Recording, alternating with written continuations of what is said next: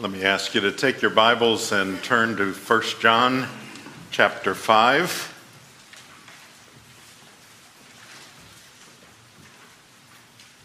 First John chapter 5. And we will pick up with verse uh, 10 today. As you're able, let's stand for the reading of God's Word.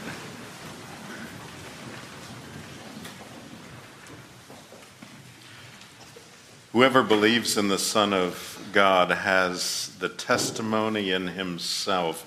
Whoever does not believe, God has made him a liar because he has not believed in the testimony that God has borne concerning his Son.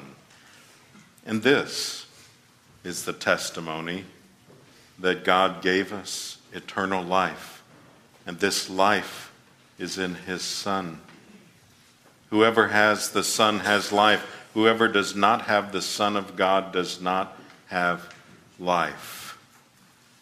I write these things to you who believe in the name of the Son of God, that you may know that you have eternal life. This is the word of the Lord. Thanks be to God. Let's bow together.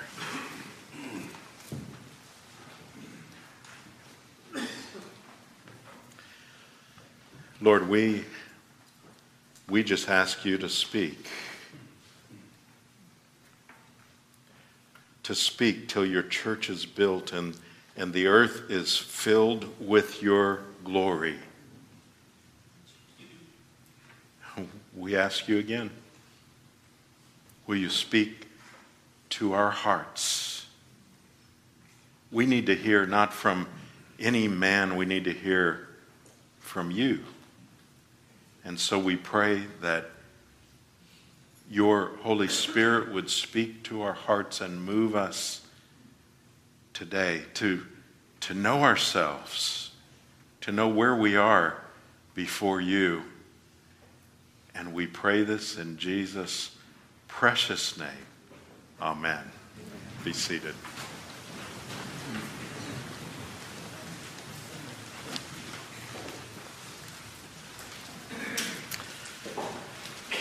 Well, I can today, I can tell you your spiritual status.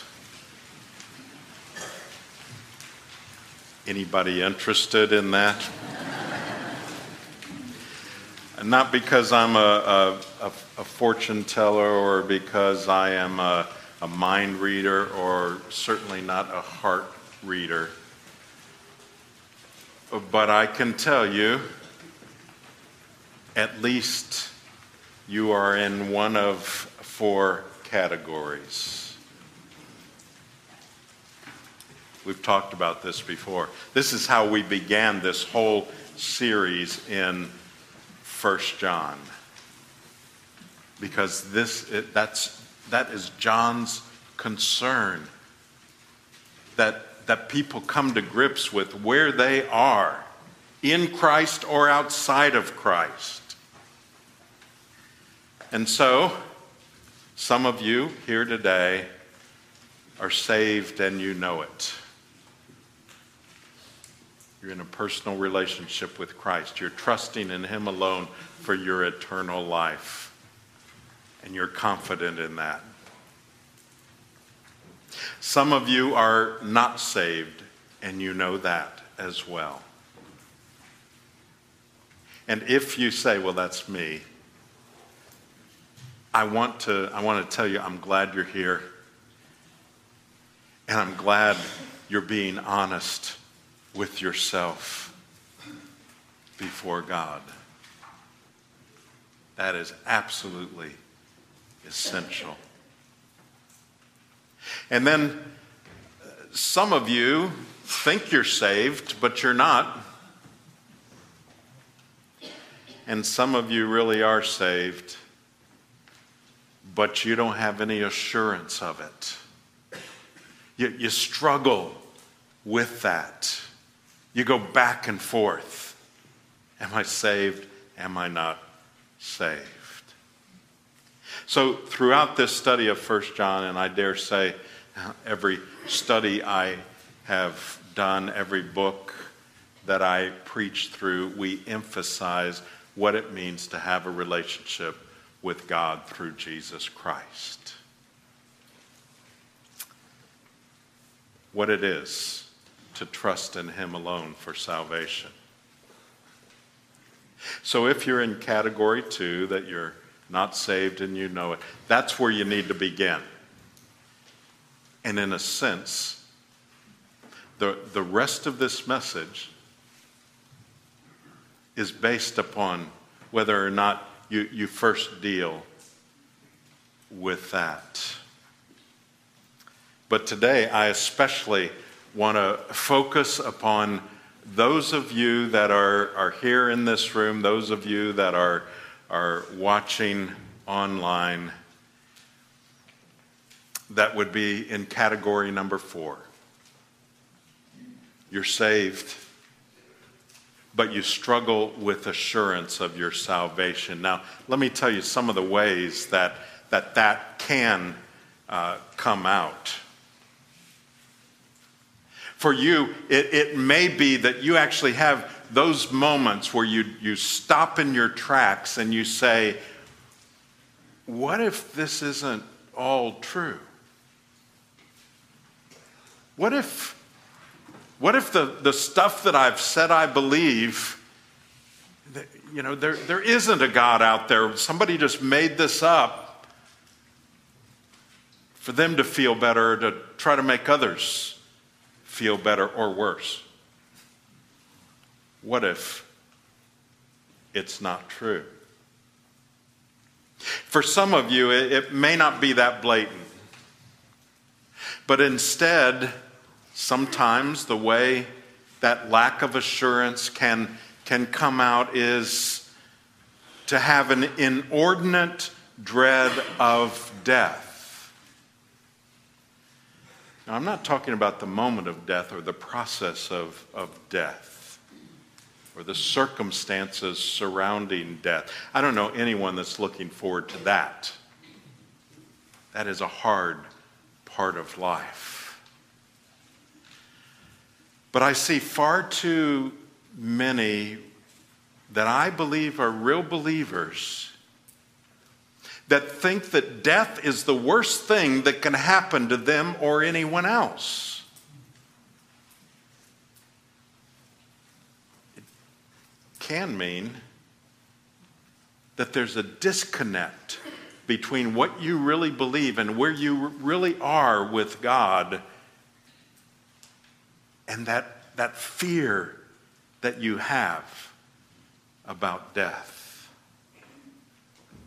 And then for still others, there are, are those that, that just have a worried perspective about this life.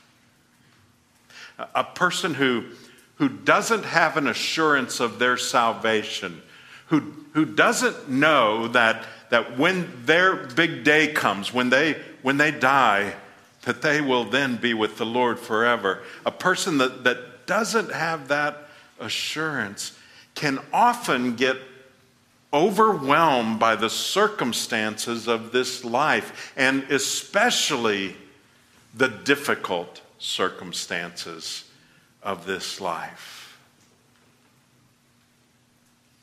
For those who do have an assurance, they can, they can come to the point where they say, Yeah, this, this is really hard, what I'm going through or what we're going through, and yet I have peace with God, and that makes all the difference. Someone to say, when it comes to assurance of salvation, that, you know what, no one can really know that they are saved. No one can absolutely know that. Well, John says, I beg to differ. In fact, he says, I write these things to you who believe in the name of the Son of God, that you may know that you have eternal life. He's saying, Don't go around saying you can't know. You may not know, but you can know if you have eternal life. Our passage tells us that, that we can know if we are truly saved. That's one of the real issues. Now, some think that to, to say, well, yes, I know that I'm saved, I know what's going to happen when, when I die. Some would say, well, you know, that's, that's arrogant. That's arrogant for anyone to ever say that. You know what?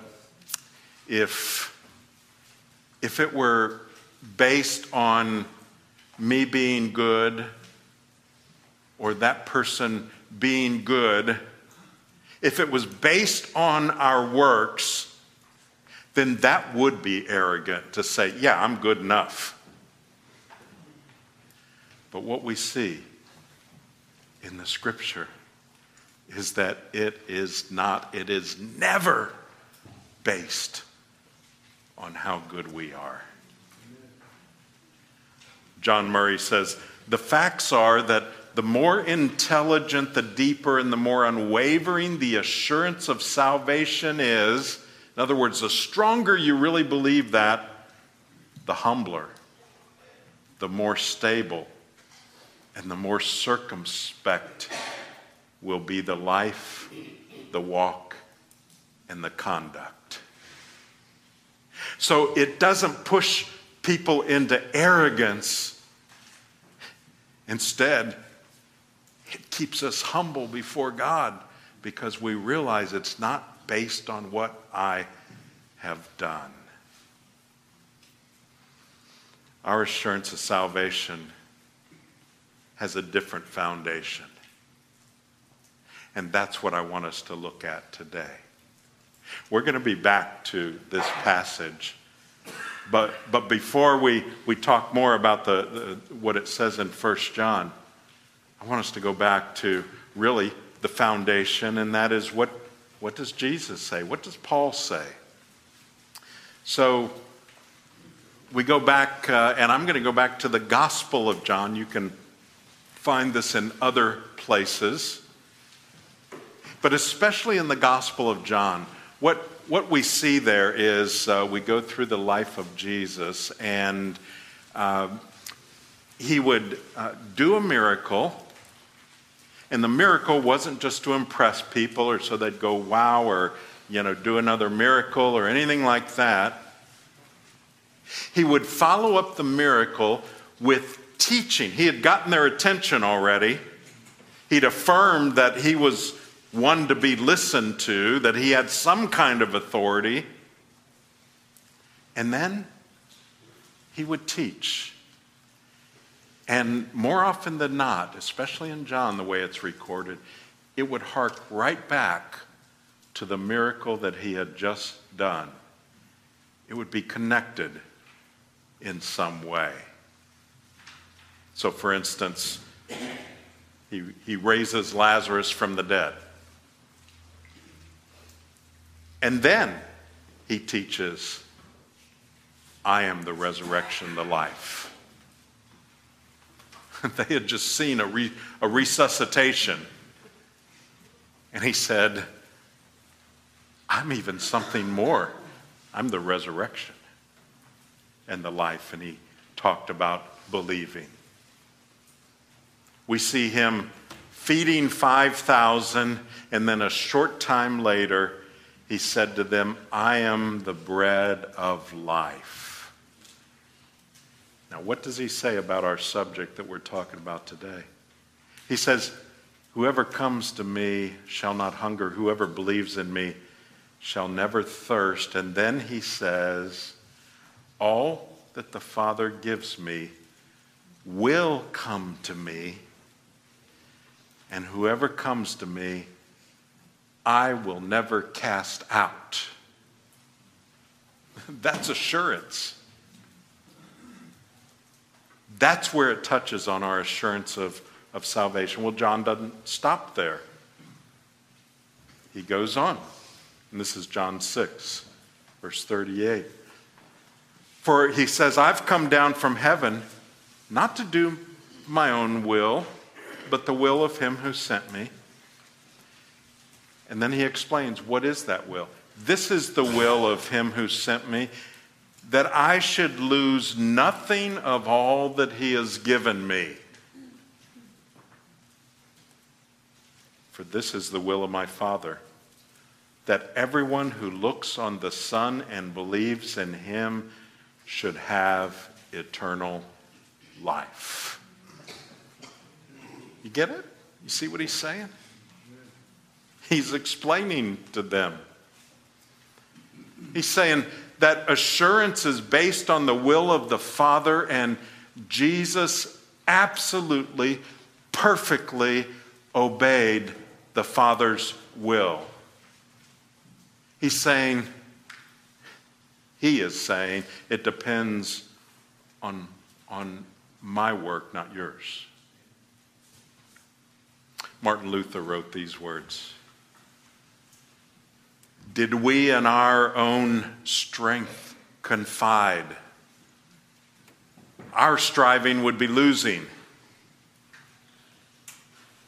We're not the right man on our side, the man of God's own choosing. Just ask who that may be Christ Jesus. It's He, Lord Sabaoth, or the Lord of hosts, or the Lord, the Lord of armies. His name, from age to age, the same, and He must win the battle. Luther saying, Thank God. We'll hear about his struggles later. But he's saying, Thank God. It's not me that has to win this battle. Because the Lord of hosts has already won them. Then later in John, John 10, verse 27.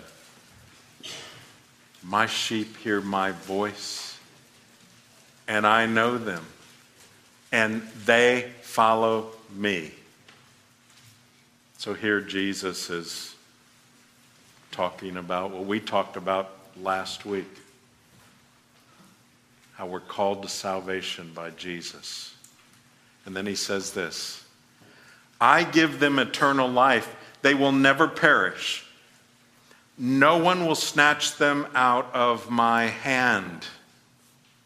My Father who's given them to me is greater than all. No one is able to snatch them out of the Father's hand. I and the Father are one. So here's the good news your salvation, if you're in Christ today, it doesn't depend on how well you hold on to his hand. Because we're weak, we let go. Or we try to, and then he keeps holding on. And there's no one that can snatch them out of the Father's hand. That means I can't even snatch myself out of the Father's hand. You get it? That's his emphasis. So, do you see how, with these kinds of clear statements, how if we just say, Well, I hope maybe someday, somehow, I might go to heaven, do you see how we're in danger of diminishing the finished work of Jesus on the cross? If we act like it's not a sure thing, if we trust in Him alone. Jesus didn't want us to wonder whether we're saved or not. He wanted us to know. We read further in John, John 20, verse 30. Now, Jesus did many other signs in the presence of the disciples, which are not written in this book, but these are written so that you may believe that Jesus is the Christ the Son of God, and that by believing you may have life in his name. So it says that the, the scripture is reading so that if you're an unbeliever, you can believe. And if you're a believer, you can know you're saved. You can know you have eternal life. Let me give you just one example then. That's part of the foundation from Christ, of course. He is the foundation, and then all of the others uh, are on top of him. So, from the Apostle Paul, we see that, that Paul was great at asking questions that people were either asking or they should have been asking, and then he would answer those questions. He asked, Who shall separate us from the love of Christ? In other words, that's another way of saying, Can we lose our salvation? If Christ loves us,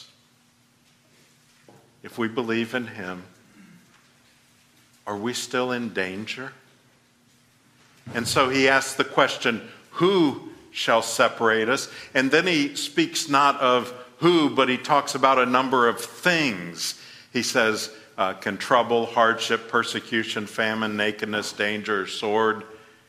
He's saying, Can any of those things, and those are just representative, he's basically saying, Is there anything out there that you can think of that could separate us? And then he declares, Romans 8 38, I am sure that neither death nor life.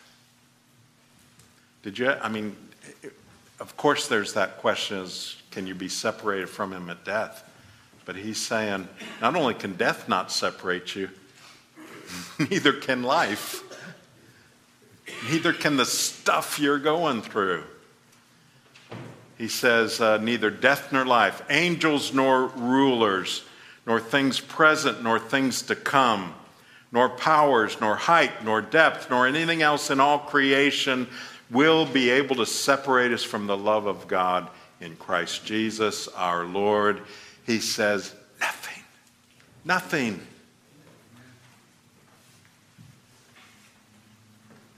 Make a list of what you think might separate you. And he would say, No, no, no, nothing. Paul didn't want believers to wonder whether they could lose their salvation or not. That's a trick of Satan. He loves to do that.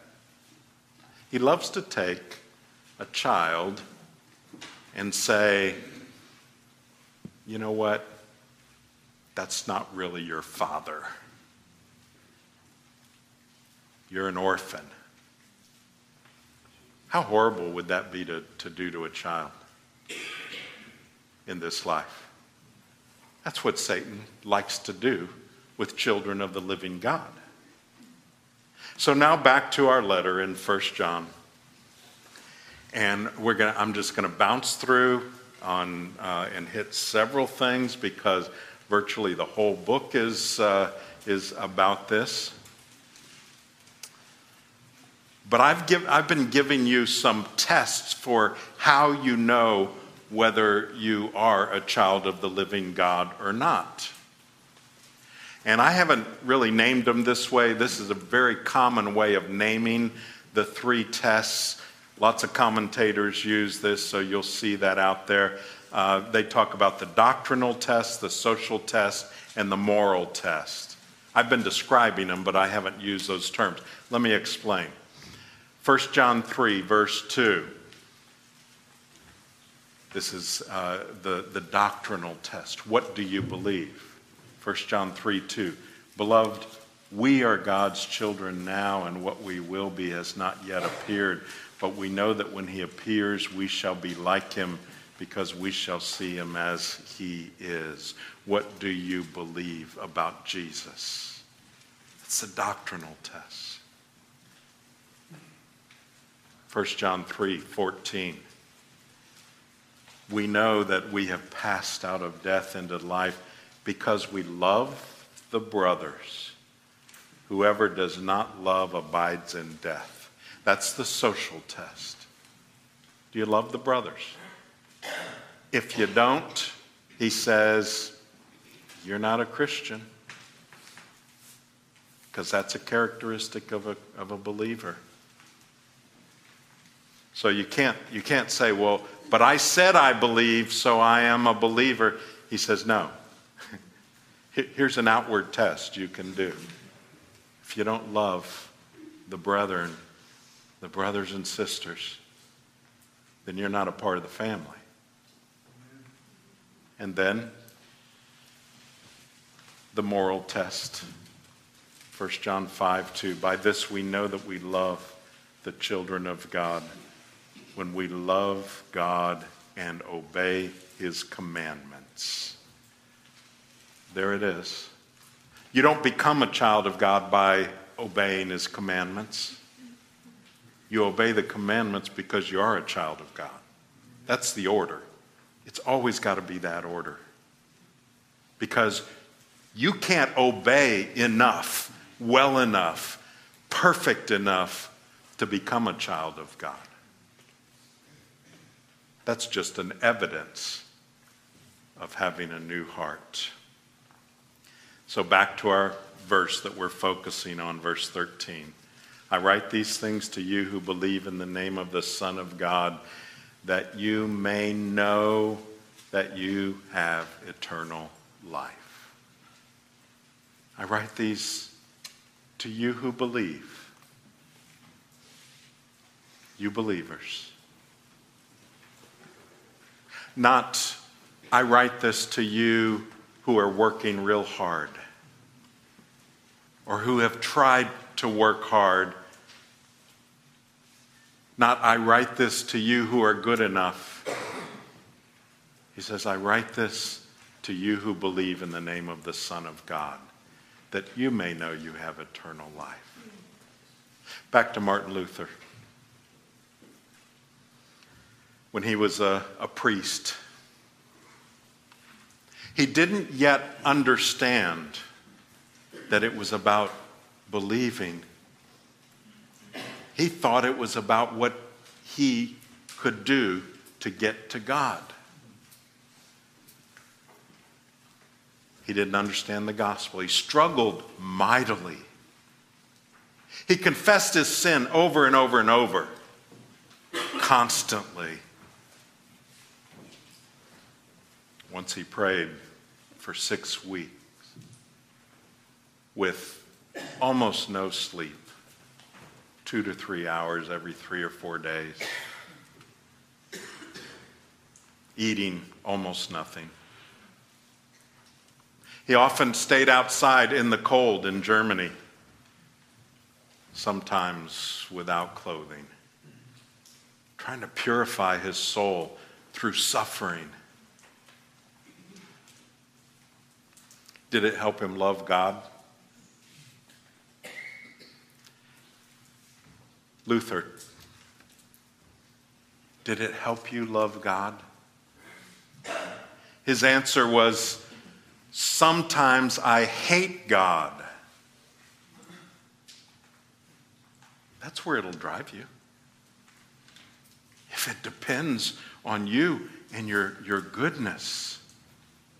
He struggled until God revealed to him that salvation was by grace through faith alone in Jesus Christ. That's what freed him.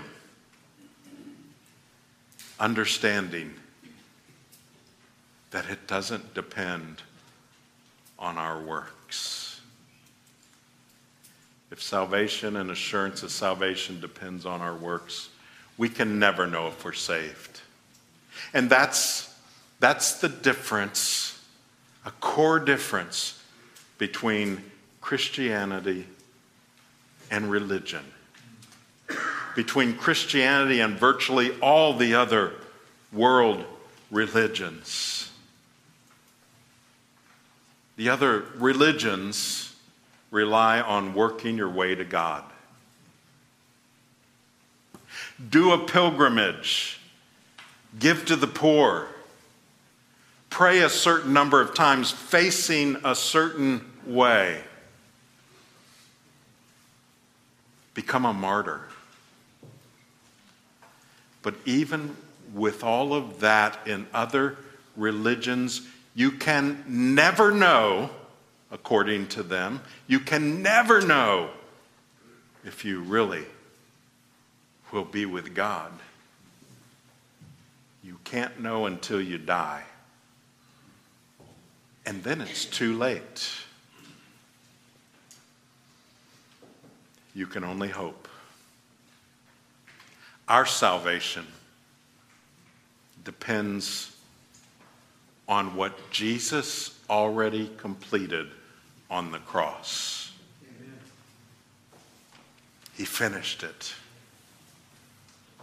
He paid the penalty for our sin so that if we trust in Him alone for eternal life, it is ours forever, and no one can snatch us away from Him.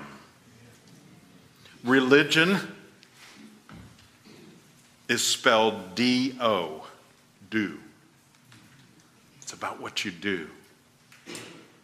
Christianity is spelled D O N E. It's done. The finished work of Jesus on the cross. That's our comfort. That's our source of confidence that can give us peaceful hearts in this life. Let's pray.